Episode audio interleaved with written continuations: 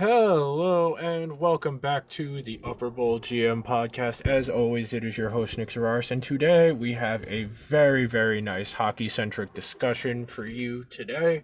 With one of the smarter people I know from hockey Twitter, I heard him talking in a Twitter Spaces a couple of months ago. Immediately threw him a follow. Really insightful. We're gonna have a nice conversation about both the Calgary Flames and the Arizona Coyotes. But before I get to today's conversation with Mike, I do have to remind everyone to help support the show. There's a couple ways to do it. The easy one is bumping it on social media wherever you see it Facebook, Twitter, Instagram, Snapchat, wherever you see the show, bump it so other people can find it. The other way is by following the show's feed on whatever podcasting platform you like to use. If you are using Apple Podcast, you have an added responsibility since Apple controls most of the known world, more people have iPhones, more people use Apple Podcasts. Please, please, please, on the show's homepage, scroll down to the bottom. There are going to be five clear purple stars. Hit the one furthest to the right. That's leaving a five star review. Beneath that is a button with purple letters that says write a review. Please leave a few words of encouragement. Support your content creators, folks. We're all busting our asses to try and make your day a little bit better. So, as a little bit of flavor for this episode, these are two NHL teams in very different points. The Arizona Coyotes are in the early stages of a tear it down to the studs rebuild, starting over from scratch. And they had to go about doing this eventually because their cupboard was just too bare. Yes, they've picked pretty high in a lot of drafts, but they've also given away a lot of assets for older players, for more established guys, trading for Phil Kessel, trading for Taylor Hall, amongst others. But the, Arizona is starting from scratch. They've got a few compelling pieces. I'm sure we'll get into Jacob Chychrun, the defenseman, who is very good amongst others. But Arizona starting from scratch their general manager, Bill Armstrong's only been on the job for two seasons now. He's got a long road ahead of him. And then Calgary is in that area you never want to be in sports. They're in that soggy middle where they'll probably a fringe playoff team, more likely to make the playoffs because they play in that weak Pacific division. But for all intents and purposes, we know they're not a real Stanley Cup contender because they just don't have enough high end players. I like a lot of their roster, but some of the decisions they made this offseason, some of the people they brought in, whether it be Nikita Zadorov, Trevor Lewis, Blake Coleman, these are all moves you would make if you were a team that was on the cusp of winning a Stanley Cup. Focusing on depth players who can maybe help you out a little bit, but your top six still has things to figure out is not good roster building. You focus on your depth once your top six and your first three or four defensemen are established. Then you can worry about trying to fill out the right complementary pieces to make your team better. Because right now, Calgary's in that soggy middle. They'll probably be in the mix for that third playoff spot from the Pacific Division, depending on how Edmonton plays out, depending on how Seattle plays out. Hell, even if the Canucks kind of turn it around and aren't the absolute worst defense in the league, they could possibly get themselves into the mix. So, their general manager, Brad Treliving, is in an interesting position. He fired his head coach midseason last year, brought in Daryl Sutter literally off of the farm. He had to quarantine for two weeks, got in, and Calgary did turn it around once Sutter got there, but it was by playing the Daryl Sutter style of hockey that is a little bit less viable as a strategy for winning in today's day and age. A lot more focused on low event games, 50 total scoring chances between both teams and trying to win every game 2 to 1 or 3 to 2. I hope that was a nice little bit of flavor for you guys. I will see you guys on the other side of the drop with Mike. Shot block, Tkachuk scores! Matthew Tkachuk, what a goal! Less than a second left in overtime. Tkachuk with a beauty, and the Flames complete the comeback and win six to five in Nashville. And with that, as promised, to talk about the Flames and the Coyotes, I welcome on Mike Gould. How are you doing, Mike? It's you know Calgary. I'm in Calgary right now. It's it's an interesting spot to be in in the world right now because we're dealing with a lot of smoke from uh, wildfires, sort of in the province and in BC. But otherwise, I'm doing pretty good. How are you doing, Nick? I'm pr- we're getting to that point in the summer now for as hockey fans where we're all kind of just waiting for the season to happen now because all the big transactions have happened and we're all kind of waiting to see if Eichel's going to happen or not. But I'm kind of in the process of doing a temperature check at a bunch of different places around the league to kind of gauge how people feel about what the teams they either are a fan of or the teams they cover have done in the offseason, which is why you're here. So we'll start with Calgary, who was one of the teams I really had a fun time enjoying this past season. I know that sounds weird to say about a team that missed the playoffs, but I was really compelled with the games in that North Division. And there are a lot of guys on that Calgary team I wasn't as familiar with that watching this year, I found an appreciation for. I mean, the most obvious one, Andrew Mangiapane, just watching him every single night was just those kind of energy forwards who they win all the loose battles. They're the first one there. They're winning the retrievals are very exciting. But before we get to Andrew, I want to start with the big picture. Calgary is kind of in that weird in between right now where they have enough players that are decent where they should be relatively competitive, but they know they're not in the ilk of contender with a Vegas, a Colorado, or Tampa. So, in terms of just how you feel about the Flames right now, what would you say is the best way to look at Calgary's situation? Um, Calgary is a pretty directionless team. um, they are a team that has lacked sort of elite talent up the middle ever since they traded Joe Nieuwendyk to Dallas. Um, it's it's an interesting situation, and it's a team that I feel personally would benefit from either going all in or go, going all out. Um, and yeah, like that's that's the situation that can maybe apply to a few teams in this league, but obviously the all in uh, scenario would be if they were to acquire Jack Eichel, um, which is something they have definitely been linked to uh, very heavily. Um, what it would take, I don't know. I don't know what Buffalo's looking for. Um, my presumption is that if you're going to acquire Jack Eichel, Sean Monahan's probably the guy heading out, um, either to Buffalo or in a different trade. Um, but yeah, that that would be a move that I think would do a lot to establish Calgary as a relevant team. Uh, if they can't do that, I mean, it's hard to justify not doing something that constitutes at least a significant retool. Um, although my expectation is that a Johnny Gaudreau contract is probably going to happen this summer. Um, mm-hmm. If if like it just it makes sense. Gaudreau likes it here, um, and there's just been a lot of just I, I just get the sense that it's that it's probably going to happen at some point. Um, you know, and a team that has Gaudreau and Eichel is going to be pretty good, I think. But yeah, um, it's it's it's difficult because it's a team that's lost Mark Giordano, um, and the defense is iffy to say the least right now, banking on a lot of things on the back end. They don't really have that you know that pillar anymore, which was something that sort of buoyed the team on the back end for ten years basically. So that's going to be tricky. They need Jacob Markstrom to bounce back, but adding a guy like Jack Eichel immediately, you know, removes a lot of the qualifiers from that team. They they they have a lot more room for error if they can add a guy like Jack Eichel. Whereas right now it seems like for the Flames to do anything, they kind of need everything to go right. And it's happened before, but it's going to be hard for it to happen again. I mean, it. This is a team not far removed from you know being in the President's Trophy mix. I mean, that was what two, three years ago, where they were legitimately one of the best teams in hockey. Yes, it helps playing in that division, but they produced really well. Giordano won the Norris. They had a top six that was really humming, and they kind of missed their window. And I know that sounds weird to say about a team that really never made the Cup final, but a lot of the pieces from that team have either moved on or kind of fizzled out. Like Johnny Gaudreau at one point was a bona fide 9,500 point guy, and now it seems he's more of a 70, 75 point kind of guy, which there's nothing wrong with that. You need those kind of guys. But to your point about lacking high end talent, you do need someone who can pick up the bulk of the load. Because right now it's just a bunch of nice pieces, is what Calgary right. has. I agree. Um, it's funny to think of that team looking back at it now, a couple years removed.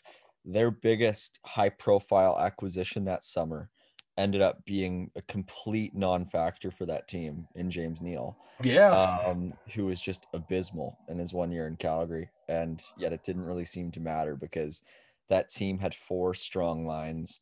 Um, you know, even thinking, you know, Calgary losing a guy like Derek Ryan to Edmonton is going to hurt them. Like that's their their depth has been depleted rather significantly in the years since, and they haven't had a ton of guys coming up to step up. Uh, Mangiapane is the obvious one, but even he was on that team. He was um, yeah a huge part of why that fourth line was so good down the stretch. And now he's on their second line, obviously. But the Flames haven't really been able to find any other Mangiapanes. They've had Dillon Dubé come up and he's been, you know, okay. They've had Adam Ruzicka come up for a couple games, Glenn Gawdin come up for a couple games, but it hasn't really been uh, they haven't really been able to graduate anybody to really strengthen that forward group internally. And so as a result, they've gone out and they've made some bets on depth forwards who haven't really worked out that well. Guys like Joakim Nordstroms and Dominik Simons who just have come in and been almost complete non-factors. Um, so yeah, their forward depth is um, iffy and it's something that I think they really need to make a big splash to address. And until they do that, it's hard for me to look at Calgary as being much more than just you know a middling team, which in the Pacific can probably get you somewhere, but um, it's not sustainable. It's not going to lead to the team being anything more than decent for a couple of years. So the obvious question is, then why do you bring in a coach who's been retired for the last few years? Eh, because that sets a very clear message of we need to add something to this group because this coach is not going to be here five years from now if we were to tear it down. But until you go out and get that Eichel, you know, Daryl Sutter's low event, you know, 50 total scoring chances between both teams, try and win every game three to two, two to one, is manageable in the regular season. But if you get to a playoffs, you're just not going to score enough because there isn't the Anze Kopitar, there isn't the Jeff Carter, there isn't the Mike Richards for Calgary. Yeah. Well, the funny thing about Daryl is that when he was here and when he was, you know, running the show as the GM, the Flames were one of the most active teams in the NHL when it came to sort of reshaping their forward group on seemingly a yearly basis. I mean, even after immediately after they went to the Stanley Cup final in 2004, they made a big trade to get Daymond Langkow from Phoenix, and Daymond Langkow was fantastic. Uh, they made a huge trade to get Alex Tanguay. They made a huge trade to get Mike Cammalleri. They got Kristian Huselius. They got uh, uh, uh, Olli Jokinen. I mean, they just they just got forward after forward after forward after forward, and all those guys were really high scorers for the team. Um, and you know, it, the the Flames had an ever changing forward group, even down to guys like Rene Bourque uh, and, yeah, and Curtis Glencross. These guys just coming in and in and in. And then you look at it, and under Brad, the Flames haven't made a single forward for forward trade midseason. The last time the Flames traded a forward for a forward under NHL contract mid-season was Mike Cammalleri for Rene Bourque back in 2012. That was under Jay Feaster. Um, the last four forwards the Flames have traded for are Tyler Pitlick, Milan Lucic, uh, God, there's a couple more that are Kirby Rychel and uh, oh man, I don't even remember, but it's it's all it's all sort of that that sort of vintage. I think it might have been Nick Shore um like it's just these these tiny little moves that we're never going to like it's the equivalent of them like giving up a seventh round pick to you know add a fourth line right winger. They're just sort of they they they sort of think that this is their team and the answers are in the room and and there haven't really been those those moves to sort of address needs except in UFA where they just make some really bad bets and they bring in guys like Mason Raymond and Troy Brouwer guys who have very, very clearly already had their best seasons and are not, you know, capable of providing much in the way of offense anymore. So it's it's been a weird, it's been a weird seven or so years under Brad Treliving where we're not seeing the team, you know, making the splashes and going for guys like Alex Tanguay anymore, or the high upside bets. We're sort of seeing them just trying to trying to just you know, you know bank on their own guys trying to get better and and if anything they've almost kind of gotten worse and it's it's it's not the direction you want to be going in for a team. Um it's it's just tough you know it's it's it's something where you see a guy like Jack Eichel available and the number of forwards that have changed hands in the last few years guys like Viktor Arvidsson and Mark Stone and and I don't even know. I mean there's just been so many. Max Pacioretty uh, it's just it's it's hard to it's hard to quantify just how many forwards the Flames have sort of been in on. Jason Zucker, and they've just changed hands and, and just haven't gone to Calgary. It's there's been a ton of them coming into the Pacific. Um, and so it just feels like high time for the Flames to, you know, make that move and get that guy, uh, you know, and and compete. You know, you know, keep up with the Joneses. You know, you know, get that guy, get get better. It just feels like they're a little overdue to make that move. what do you think about the established core that's in place? Because we've been talking about it. So I, when I think of the Flames, I think of the the core being at least as of now Johnny Hockey. I think of Matthew Matthew Tkachuk.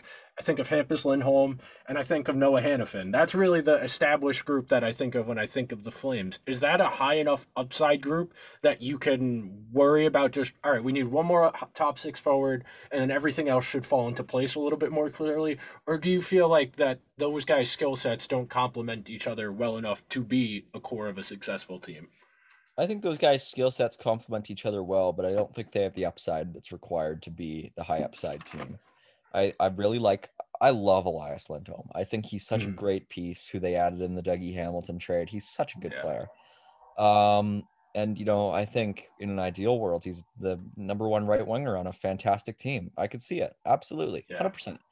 A line, a, a, team that has a top line of Gaudreau, Eichel, Lindholm is, I think, a contender. Uh, or if you have Jack Eichel as your number one center and Elias Lindholm as your number two center, I think that's a contender. I think that is absolutely one of the best teams in the Western Conference. Um, but you know, Elias Lindholm being a very good player does not give the Calgary Flames a playoff berth every year guaranteed. Um, Johnny Gaudreau, fantastic player, uh, but still, you, you know, it's not, it's just not there, especially not with this defense group. And I like Noah Hanifin a lot. Um, I like Rasmus Andersson a lot, uh, even though he had a tough year. But you know they're they're banking on a lot with that defense. That defense should not be finished. Um, you know they're banking on Chris Tanev having as good a year as he did last year, which I don't think is a given. Uh, they're banking on Noah Hanifin keeping that chemistry that he showed with Tanev, which again I don't think is a given. They're banking on Rasmus Andersson having a bounce back to what he was in 2019-20. He did that a lot of that playing with Mark Giordano, who's not here anymore. Yeah. Um, so that's you know that's going to be tricky. Um, you know, there's there's no TJ Brodie here anymore. Uh, you know, there's no Travis Hamonic here anymore. Those guys are gone. Um, and a lot of it is going to have to be Juuso Valimaki taking steps. If Connor Mackey makes it into the lineup, he's going to have to take a step. Nikita Zadorov is going to have to, you know, be good at defense and be a good penalty killer.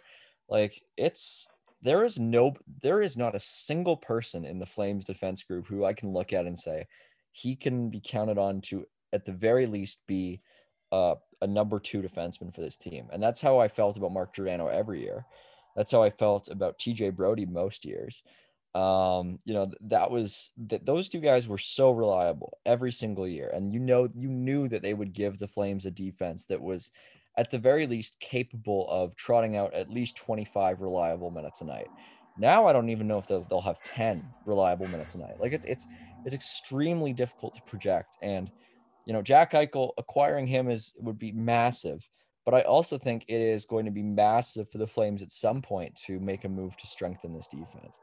Mm. Um, and maybe that's just an internal thing. Maybe Juuso Valimaki turns into the defenseman that Brad Treliving saw when he wouldn't trade him for Mark Stone. You know, maybe maybe that's maybe that's going to happen. And I, you know what, I could see it. He was fantastic in the league last year. So, um, you know, it's tough for a 22 year old defenseman to come back after missing an entire season and almost the whole season before that with injuries. So, um, the Flames have a lot of question marks. They have potential, but um, right now, I think that acquiring Jack Eichel would make a lot of those question marks a lot smaller. So, we'll see.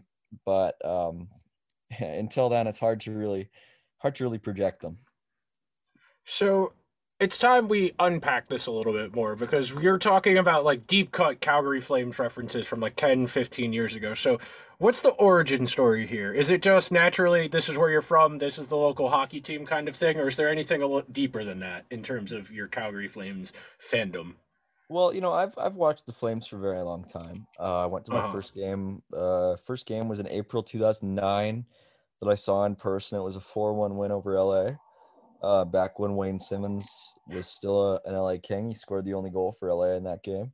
Um, you know, I really do follow this team quite closely. Um, and you know, I've seen I've seen every single one of those season openers that they've lost in a row. They're now up to 11 in a row uh, of 11 consecutive, the longest stre- streak in North American professional sports of season opening losses, 11. Um, and by the way, fun fun fact about that. Um, this Daryl Sutter is going to be the sixth different Flames to coach to try and break that streak, and the second different Sutter. Um, so that's that's that's going to be fun. Um, yeah, it's like lore like that that keeps you sort of invested. It's it's the it's the Flames. The Flames are, are, are a very interesting and fun team because you know they are one of only two teams in the entire NHL to have never picked in the top three of a draft and the other one is Vegas, and Vegas has been around for four years, and Calgary's been around for forty. So you know, it's just you're you're always starting because Calgary Calgary's a funny team because they they very much want to make the playoffs every single year.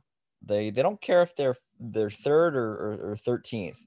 They they want to make it, and so it comes at the expense of not wanting to be bad for very long, not wanting to be that bad, and so it's very much a team that is always you know always designed to be as close to you know being in it for as long as possible because that playoff revenue is very important to this team. Yeah.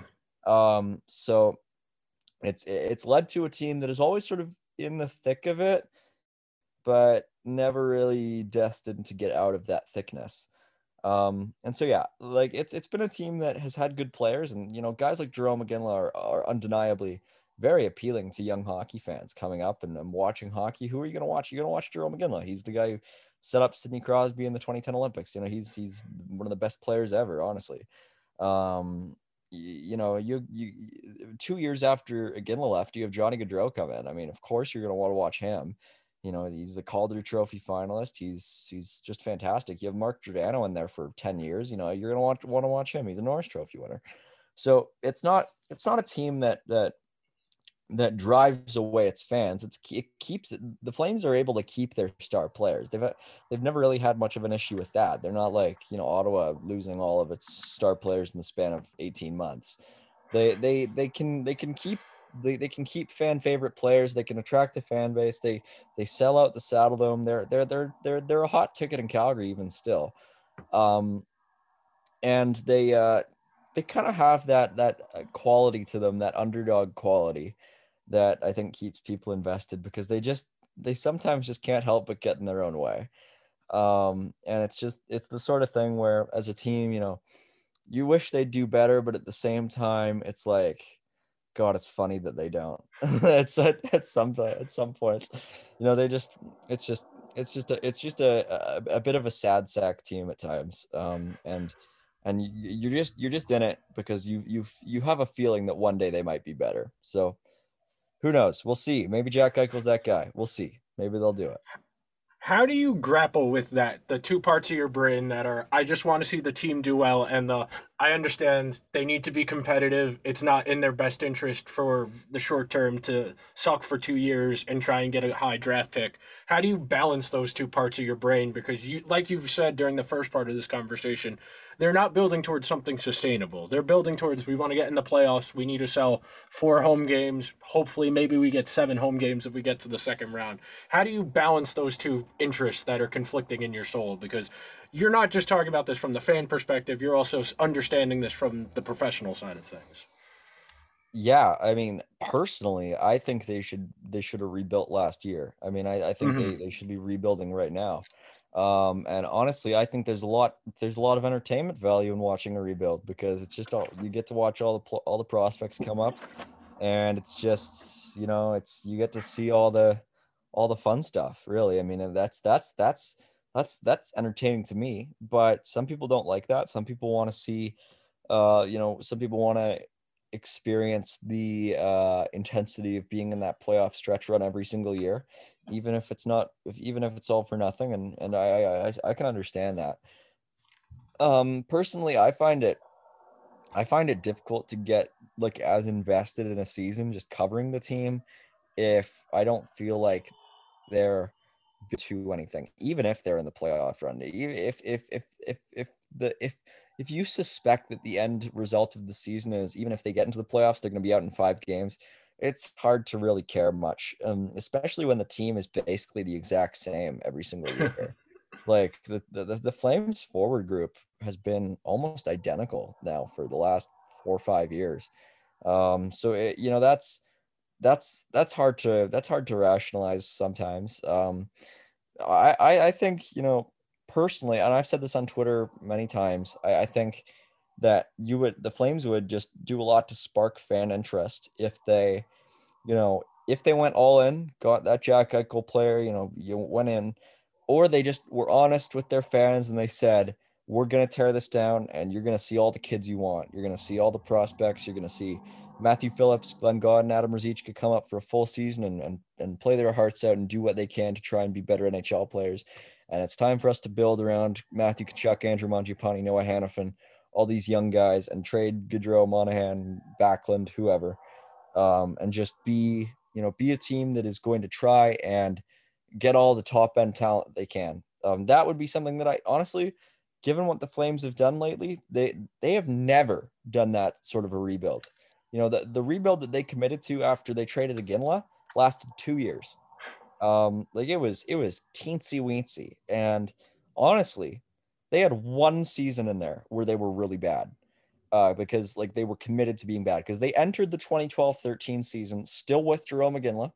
He was coming off an 86 point season. It was the shortened lockout year. They traded again halfway through that season. So that was the 2012 13 season. 2013 14 is their one rebuild year. They finished fourth last. They drafted Sam Bennett. The next year, they make the playoffs. And it's like, okay, rebuild's over, I, I guess. So, like, it wasn't even two years, it was like one and a quarter years. That was their last rebuild. So, you know, imagine how the Flames could do if they rebuilt for like four years or five years or something decent, you know? Um, I, I would love to see it personally. Um, and I think a lot of other fans would too. Um, so that's that's not necessarily anything in my brain. I think there are fans out there who who would say, "Oh, I, I'm not sure if I'm ready to sign up for a rebuild. I, I might cancel my season tickets." And honestly, for the Flames' perspective, that might be really important to them. They don't want to lose those season tickets, but um, I think in the long t- uh, in the long run, um, it would be a really beneficial move for them. And uh, I don't know. I don't know if they're ever going to commit to that. But uh, the other team that I cover is sort of tearing it down right now. So I, uh, I, I, I, can jive with that. I, I, at least have one of the teams that I can watch and I can see them sort of those gears in motion. But yeah. Before we jump to the Coyotes, just a word of advice: if you do tear it down, do not play Tom Wilson with three games left in your season. do, do, not do that because yeah, four years will go down the toilet. yeah, you'll end up signing Barclay Goodrow for six years instead of Blake Coleman. Oh boy. Yeah. God that damn. Is, All right. That is right. Hey, I, I, would have rather them overpaid Blake Coleman than Barclay Goodrow, Ryan Reaves, Tinordi, Gudbranson oh, altogether. I Coleman is Coleman. at least Blake Coleman's a very good player. Yeah, absolutely. You know, I, I I wanted to mention Blake Coleman. That's a fantastic addition, actually. Um, I'm, I, I mean, I mentioned some of the wingers that the Flames brought in earlier, guys like Tanguay and and uh, well, I guess Huselius, even though not the best person ever, but um, you know, Blake Coleman, um, you know, he is just a fantastic, fantastic player, and I am just thrilled that the Flames, you know, made that move because this is a guy who who has been a first line forward in his career, but he's also been a third line forward in his career. He's the kind of guy who you can just, he's the kind of guy. See, what I was saying earlier about a guy like Mark Giordano and TJ Brodie being, you know, reliable guys who can play those, you know, guys you, who you can look at going into a season and say, this guy is at the worst going to be a number two defenseman. I feel like with Blake Coleman, you can say this guy is at the very least going to be a guy who I can put on my third line and say he is going to be a fantastic two way player there who can anchor my PK and probably score 15 goals. Um, I mean, unless he, you know, turns into a, a, pumpkin, which, hey, no other UFA winger has ever done that before coming to Calgary or after coming to Calgary. But Blake Coleman, you know, offers just so many tantalizing attributes that even even though they gave him six years, that's a signing that I think is a real step in the right direction for the Flames. And if they are able to trade for Jack Eichel, a top six that has both Eichel and Coleman in it, added to this Flames team this summer, substantial upgrade to me. That's that's the kind of step the Flames should be taking. Not signing Troy Brouwer to a four-year deal or stuff like that. You know, that's that's the that's the forward retool the Flames should be doing. I like that sort of stuff.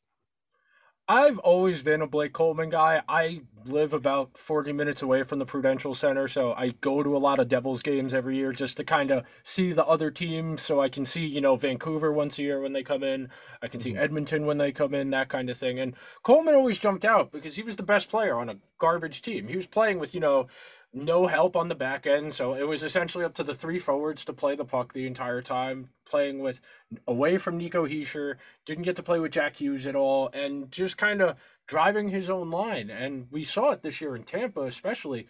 That third line was dominant, like 58, 59% of the scoring chances with him and Gourde driving the line. And Yeah. I think it's very interesting that Tampa's third line got poached by all of the by other teams because Tampa paid below market value. I mean, yes, they had to give up first round picks for Coleman and um, Goodrow, but at the same time, they were on restricted free agent contracts. Now, I, I do like Blake Coleman, but at the same time, do I really want to be paying him that much money for that many years? So I understand from a Calgary perspective, this is a plug and play guy. We can throw him on our second line right now and he's fine. But to, it's to your point about never really going for it. It's this will help us for two or three years, but the back end of that deal is probably going to be a problem. Yeah, and that's why they need to make the most out of these first two, three years. Because you know, the, the thing with Blake Coleman is that Calgary, he's the kind of guy who Calgary should have been acquiring like four years ago. Yes. Like Calgary should have been making that trade with New Jersey, you know, when he was 25. You know, but Calgary kind of has that guy in Andrew Mangiapane. Like Coleman kind of reminds me of a of what Mangiapane is going to look like in the future. Yes. Um, and I love the versatility that Blake Coleman brings, and that he's able to play center, he's able to play on the wing, and he can play first, second, third line. You know, he's he's the kind of guy who you can just count on anywhere. Uh, that's the kind of move that Calgary needs to be making more, if you ask me. But they also have to complement it with the all-in moves that I think they should be making. The first round pick should not be off the table for Calgary if they're making an Eichel trade. Absolutely not. So No. hopefully they get that done soon. We'll see. Last thing on the Flames before we go over to the Coyotes. How good is Matthew Tkachuk if I'm trying to explain this to someone else? Because it's easy to say he puts it he plays the way the hockey men like. He's a pain in the ass, he gets to the net, he drives possession, but if you really want to try and put it in context for someone how good he is, what would you say to them? Matthew Tkachuk feeds off the game. He is a player who matches the intensity of the game. Um, I think an issue with him down the stretch is that the Flames were kind of playing a style of hockey that didn't really, you know, jive with the intensity of you know the games they should have been. You know, like they they they were playing sort of laid back hockey, and Matthew Tkachuk isn't a laid back player. They've added guys to their team who are going to up the intensity level of this team, up the workmanlike ability of this team. And Matthew Tkachuk is just a guy who thrives in the dirty areas of the ice. But he's just a fantastically skilled player. When he was 22, I think I, I said to one of my buddies that my prediction is that he could score 50 goals. Um, he has that amount of skill. He is the kind of guy who, you know, could pull a Corey Perry and just win the Hart Trophy out of nowhere. Like I'm serious. He is he is a premier player. Um, now I'm not sure you know, he's going to need a long term contract uh, coming up after next year. Um, they got to get that done. You know, if, if they can't get that done, they better trade him. But I would prefer them not to trade him because he's just a fantastic player. Um, his his impact was neutered a bit down the stretch last year, but I still think he is, you know, one of the one of the best players in the Western Conference, better than his brother too. Um, and uh, and um, I just think he is a foundational piece for the Flames, who they should be trying to build around and sign to whatever contract is necessary. Honestly, like I, I think if you can get him to nine million dollars, I'd do it. I think in the flat cap world, that kind of seems to be the sticking point for about what that first contract after your ELC is going to be around for the high end guys. We've seen a few of the defensemen get around that. Marner went over that, but that wasn't in a flat cap world. We'll see. I'd I'd picture I'd peg Tkachuk somewhere between nine and ten million for the full Mhm. eight years. So now switching gears, you mentioned it before about covering the Coyotes. What rational thinking person would be like, yeah, I want to write about the hockey team that is a constant dumpster fire. Yeah, the Coyotes are a very easy team to pity. Um, I, I, I really enjoy covering the Coyotes because they are definitely a team that is just, you know, starting with, you know, you know how in like golf you have, you know, you have handicaps. The Coyotes have the highest handicap possible. Um, they are just they are um, they are a team that is just you can't you can't even imagine what it would be like for the Arizona Coyotes to win the Stanley Cup. They almost did. They went to I a know. conference final. Like, I know they did, ago. which is in which is hysterical. But like, just think about it in your mind. You know that that image, that it. mental image of the K- Kachina jerseys, Arizona, Clayton Keller skating around the ice, lifting that Stanley Cup above his head. It's just the most perplexing NHL image you can think of. you mentioned it, the Coyotes just full on admitting, all right, we got to start from scratch. And they are in one of the situations that's similar to what Columbus is, what Winnipeg has been, where if they don't draft guys and develop them, they leave. And they're not going to be able to entice free agents to come. And they have to they have to knock their draft picks out of the park otherwise you're never going to get anywhere and it's one of the hardest things for small market teams to do to develop their talent well because they usually don't have as much money for the resources that go into developing things. So let's start with the obvious. We'll start with Keller because I think Clayton Keller is one of the more compelling players in the league because he had the really, really fast start in his first year, where I think it was 70 points in that first full season he played. And since then, his point totals have come down, but his two way play has gotten considerably better. So, as a building block, do you think Clayton Keller is good enough to be your 1A wing to start your team build around? Because that seems to be their plan, that they're going to start with him and go from there. Yeah, of course. I mean, Clayton Keller is is uh, a really good player. I mean, he's signed long term. Uh, he is uh, just a fantastic offensive player, and as you mentioned, he's he's developing an all around game that I think is going to take him places. And uh, you know, looking at a guy like Clayton Keller, the, the comparison that I, that obviously comes to mind is Gaudreau. And the thing is, Gaudreau, when when Keller or when when Gaudreau was Keller's age, he hadn't really played in the NHL at all. And Keller is a guy who is, you know, been in the league for a little while now, and he he has a reputation for himself, absolutely. And um, I, I think he's just, you know, a fantastic player. And the the Coyotes, he's he's definitely a winger, and the Coyotes need to find that center. You know, they drafted Barrett Hayton high a few years ago, and he hasn't really panned out yet. Um, so they got to keep looking for that. They they got to use their draft picks that, that they've the, the collection that they've built this summer. Um, but it's it's tough. Like like like it's tough to judge the Coyotes right now because they have that number one defenseman that, that every team needs. Um, they have Clayton Keller, but they've traded Conor Garland. Um, you know, they just they just they just don't have that center. They just really don't have that center. I like Christian Dvorak a lot, but he's probably going to be gone. They have Nick Schmaltz, who I really like, but he's a number two center. Um, so until they get that center to play with with Clayton Keller with Clayton Keller, um, it's hard to sort of consider the Coyotes even close to finishing their rebuild. Like it's they, they got to keep going, and that's what they're doing, and and it's good to see. They have so many picks. I mean, it's, Yes. that's that's that's a definite direction that they're taking, and so they should keep going on that until they can get that center. And when they get them, there you go. Might be next year, might be Shane Wright. Wouldn't that be something?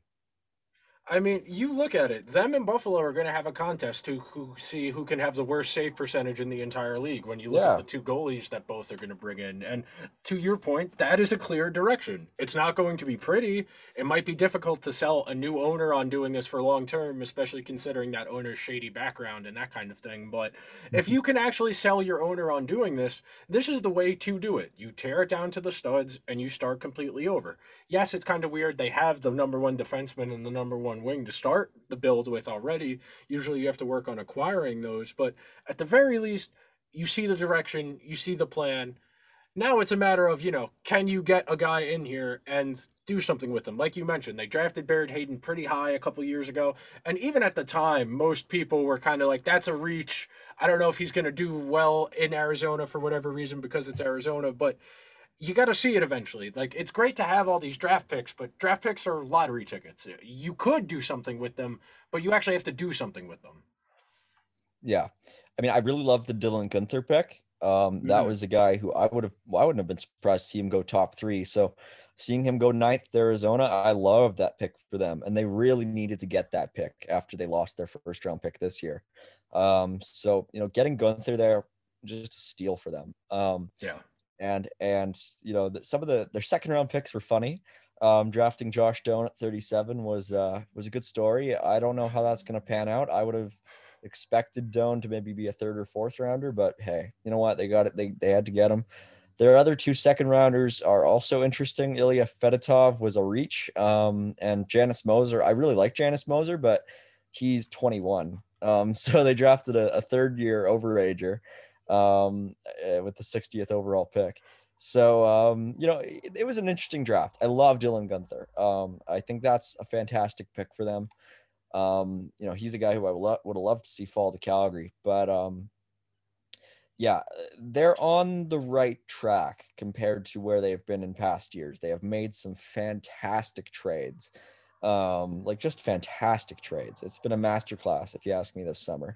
Um, but and we'll get to that obviously. But um, for now, the core that they are building uh, of prospects with Victor Soderstrom and Dylan Guenther and Barrett Hayton and Matias Maccelli, there's stuff to like. There is definitely stuff to like, and there's definitely stuff that will be intriguing to follow you mentioned it, so we'll we'll get to it because there is something to be said for tearing it down to the studs, but at the same time, you do have to worry a little bit about composition, the intangibles, the locker room stuff, because that is demoralizing for your young players, your Clayton Kellers of the world. That you know, yeah, we traded OEL, we traded Darcy Kuemper, we're starting entirely over that does, you know, there is a negative consequence to starting over. I mean, the Rangers are having that problem right now where, yeah, they tore it down. Yeah, they've got all these high end guys, but there's no leader in that room. There's no there's no putting your foot down when there's a bad losing streak or a bad streak of performances where those young guys are great and we think they're going to be good, but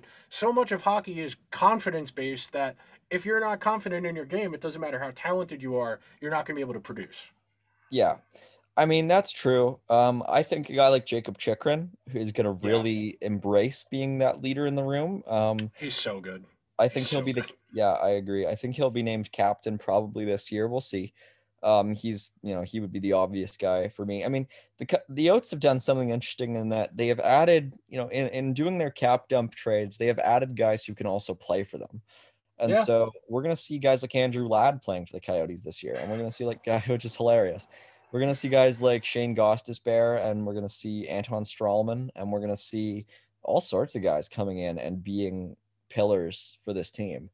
Um, who you know, I think these guys at these stages of their careers are gonna relish this opportunity. A guy like Anton Stralman wasn't gonna get anywhere in Florida.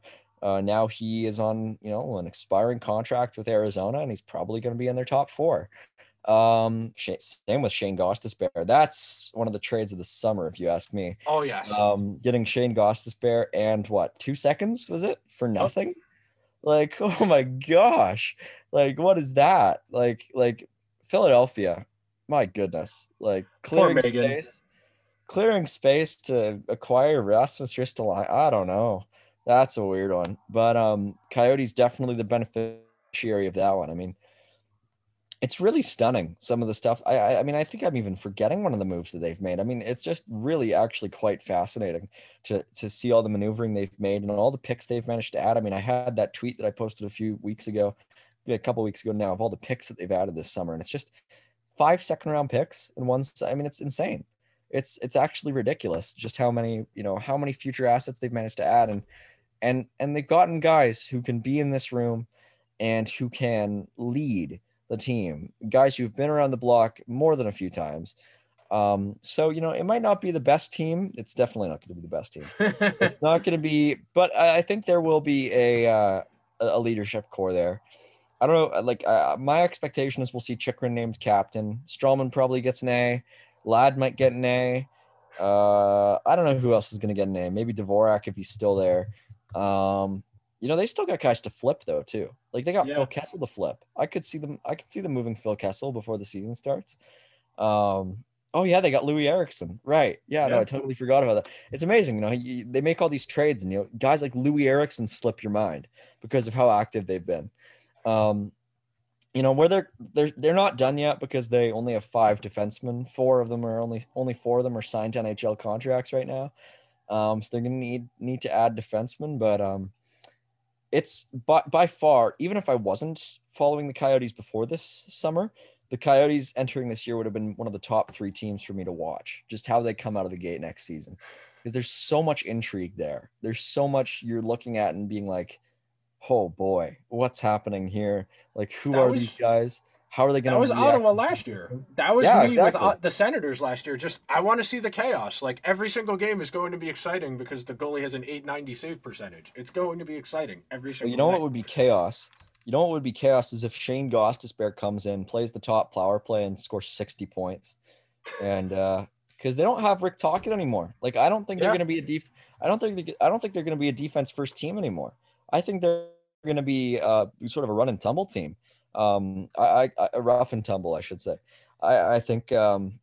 I think it's going to be a team that's going to be a lot of fun to watch, actually, with Andre Tourigny as the head coach. I mean, that's the guy who's developed a ton of young players in his career and has graduated guys who have gone on to be high scoring NHL players. You know, I, I I could see the Coyotes being, you know, actually a team with very high entertainment value this year, which I think is something that the fans in Glendale have wanted for a very long time.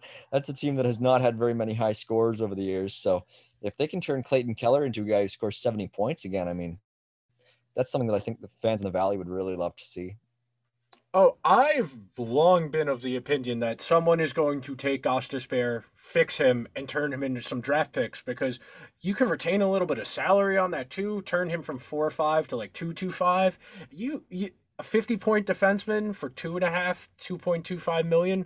A lot of teams would line up for that. So I'm definitely of the same opinion as you that it, that's the kind of guy a rebuilding team needs to take a flyer on because you have nothing but cap space. So just sitting it there or taking long-term injured reserve contracts for mid-round picks those that's good but at the same time use your cap space. Use your cap space for reclamation projects restore value to guys and try and do something while you're rebuilding. Don't just be god awful which i think they're probably going to be because of the goaltending situation but at the very least we know they're going in the right direction. Like you mentioned, they have an absurd amount of draft selections.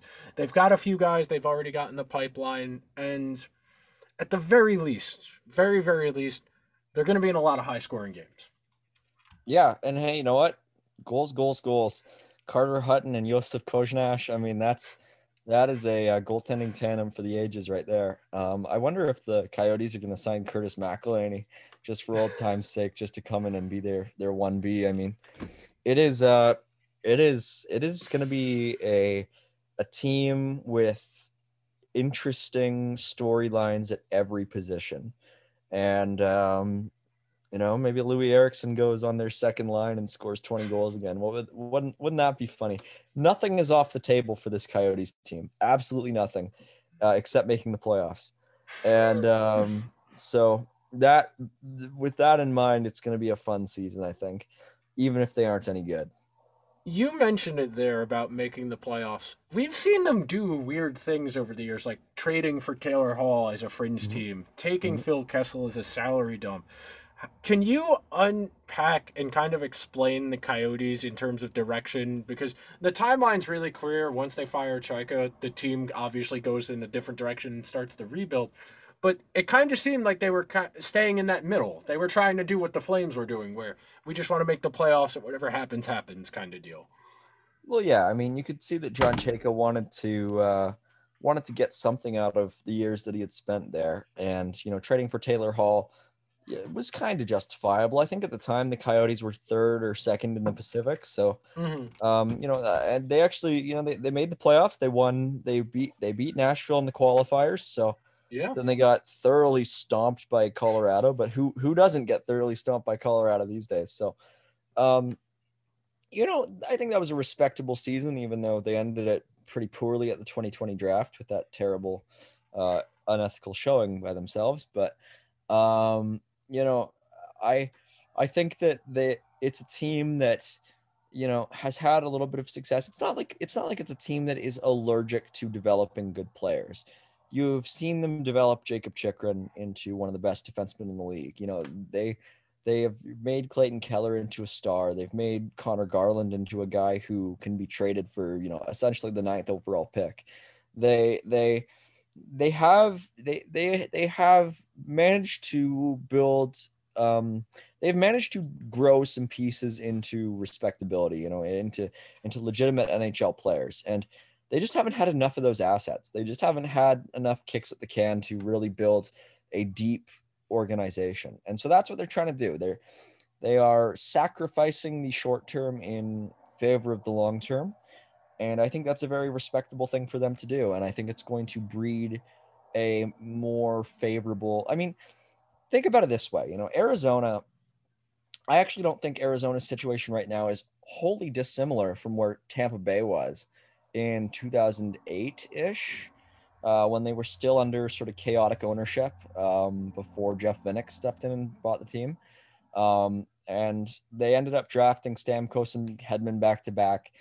And but at the time, they were sort of a team that was, you know, squandering away a lot of its talents. You know, they had sort of sapped a lot of what Vinny Lecavalier had to offer. They were, you know, sort of floundering a little bit.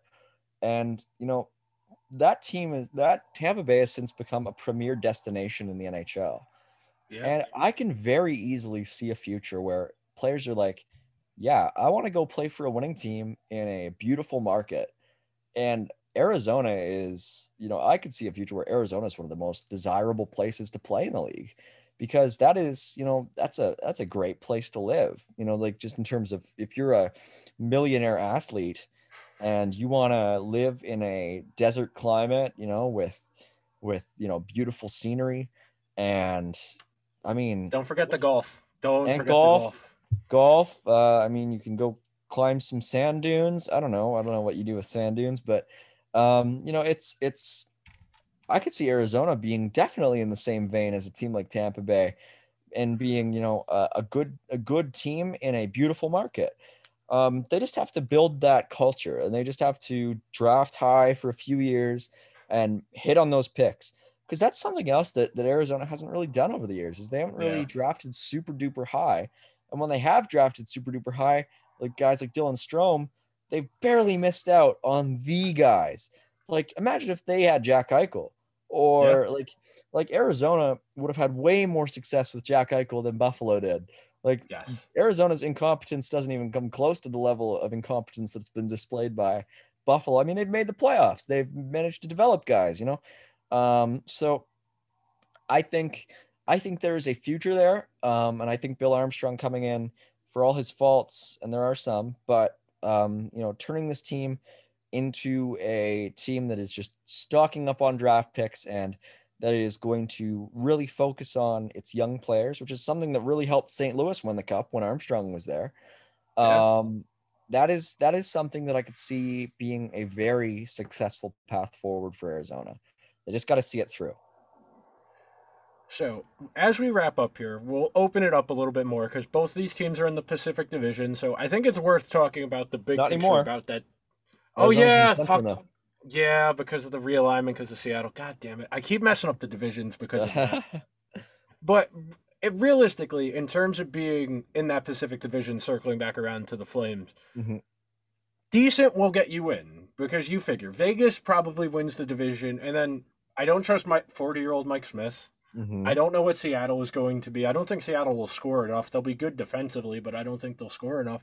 I don't think any of the California teams are ready. The Kings, maybe, but the goaltending and the defense still aren't great. How do you figure where Calgary figures out in that pecking order?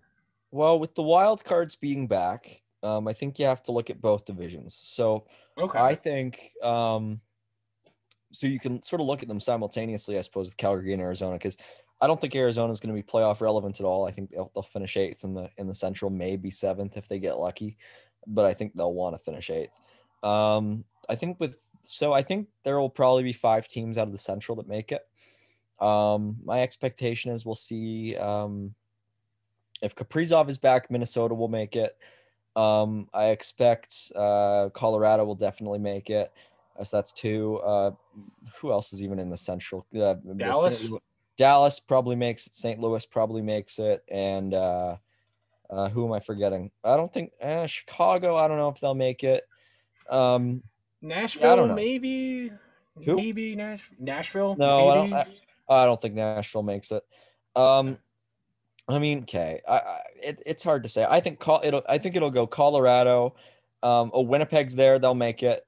So I think it'll be Colorado, Winnipeg, Minnesota, St. Louis, and Dallas. I think those five teams all make it in the Central, um, which leaves just three spots in the Pacific. And I think Vegas is definitely going to wrap one of those up. Um, then let's start from the bottom because I don't see uh, Vancouver making it. I don't see uh, LA, Anaheim, or, or or San Jose making it. So that's four already wrapped up. Um, and I don't see Seattle making it. So I think it'll be Calgary, Edmonton in the first round, which would be great. That hasn't happened in 30 years. Um, I, I legitimately think that'll happen.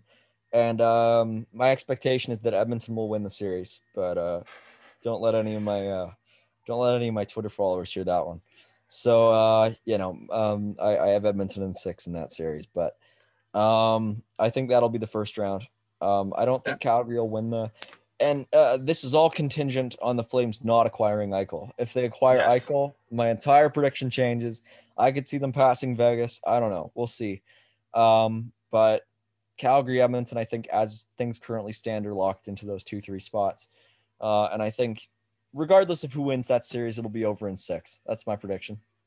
It's a very bold prediction, you know, like eight months out from the start of the playoffs, Mike. I, I, I like the energy, though. I like the energy. Yep. Yeah. All right. Thank Before you. I get you out of here, two last things. Number one, I know you mentioned way, way back at the beginning of this conversation, you weren't sure what Buffalo would want for Eichel. So the supposed price has been four first round valued assets. So either first round picks outright or players who have been selected in the first round in recent years.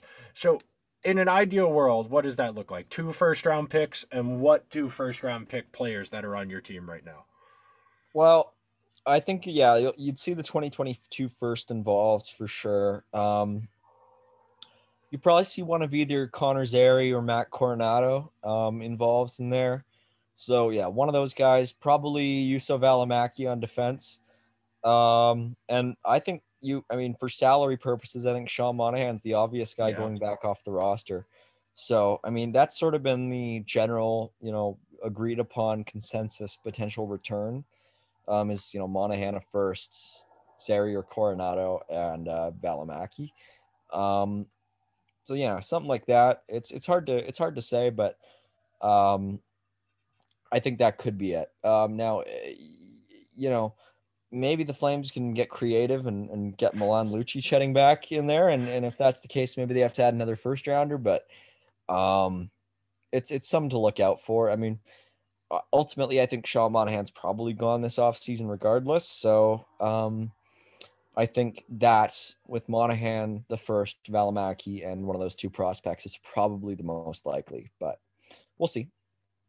Well, it's it's going to be very interesting because this kind of thing usually doesn't happen in the NHL. This is a very NBA storyline, and mm-hmm. a lot of teams have kind of priced themselves out of Eichel already. Like LA did by signing Danault, the Wild probably did by buying out Suter and Parise on the same day. The Rangers would have to send salary back, which is a problem for them. And it kind of seems like there's not really an obvious suitor for Eichel. So it's going to make this a very slow burning situation, which is frustrating because whatever team acquires him is going to have to ha- let him get the surgery and wait and probably miss the start of the season because, you know, training camp is eight weeks away in the first week of August, nine weeks away. We're not that far away. And, nope. you know, surgery, rehab, that takes time. So whoever gets him is probably going to miss him the first month of the season, at least. Yeah. Yeah, probably. I mean, it's, it's, but you're not getting him just for this season. So that's, yes. that's, that's the rational, that's the rationale that you have to put forth. Um, he's a difference maker. So I think, oh, absolutely. I think it'll be worth it. I hope so. I would love to get Jack Eichel on my team. All right, Mike, before I get you out of here, please promote your work. You do good stuff. Oh, thank you. I appreciate it. Um, basically, you know, the best way to follow my work is just by going to Twitter. Uh, my ad is at Mike T. Gould on Twitter. Um, I'm all over the place. Like I read about the Coyotes at SB Nation for Five for Howling. Um, I read about the Flames at a couple spots. I read at the Win column and I read at Flames Nation. Um, I write I, I appear on Icethetics' YouTube channel, and I uh, that later this month I will be starting as the public address announcer for the Okotoks Oilers here in the AJHL. So uh, you know, all sorts of different stuff coming up, and it's uh, it's an exciting time. Thank you for coming on, Mike. You're one of the smart people. I heard you talking in someone's space like a month or two ago, and I was like, all right, this guy's smart. Follow. oh my god. Well, I appreciate it. Thank you. You have the same kind of encyclopedic knowledge of useless hockey information I do, so I completely like I I, I've, I identify with you very much. Where you're referencing people from like the 2007 Flames, I'm like, yeah, I remember Peter Prucha on the Rangers when I was nine. I remember. That so, so I completely understand. I want to thank Mike for stopping by the show. I hope you guys enjoyed today's episode. We will be back tomorrow. More hockey talk. We're going to be talking hockey and art. Really good guest. I will see you guys then.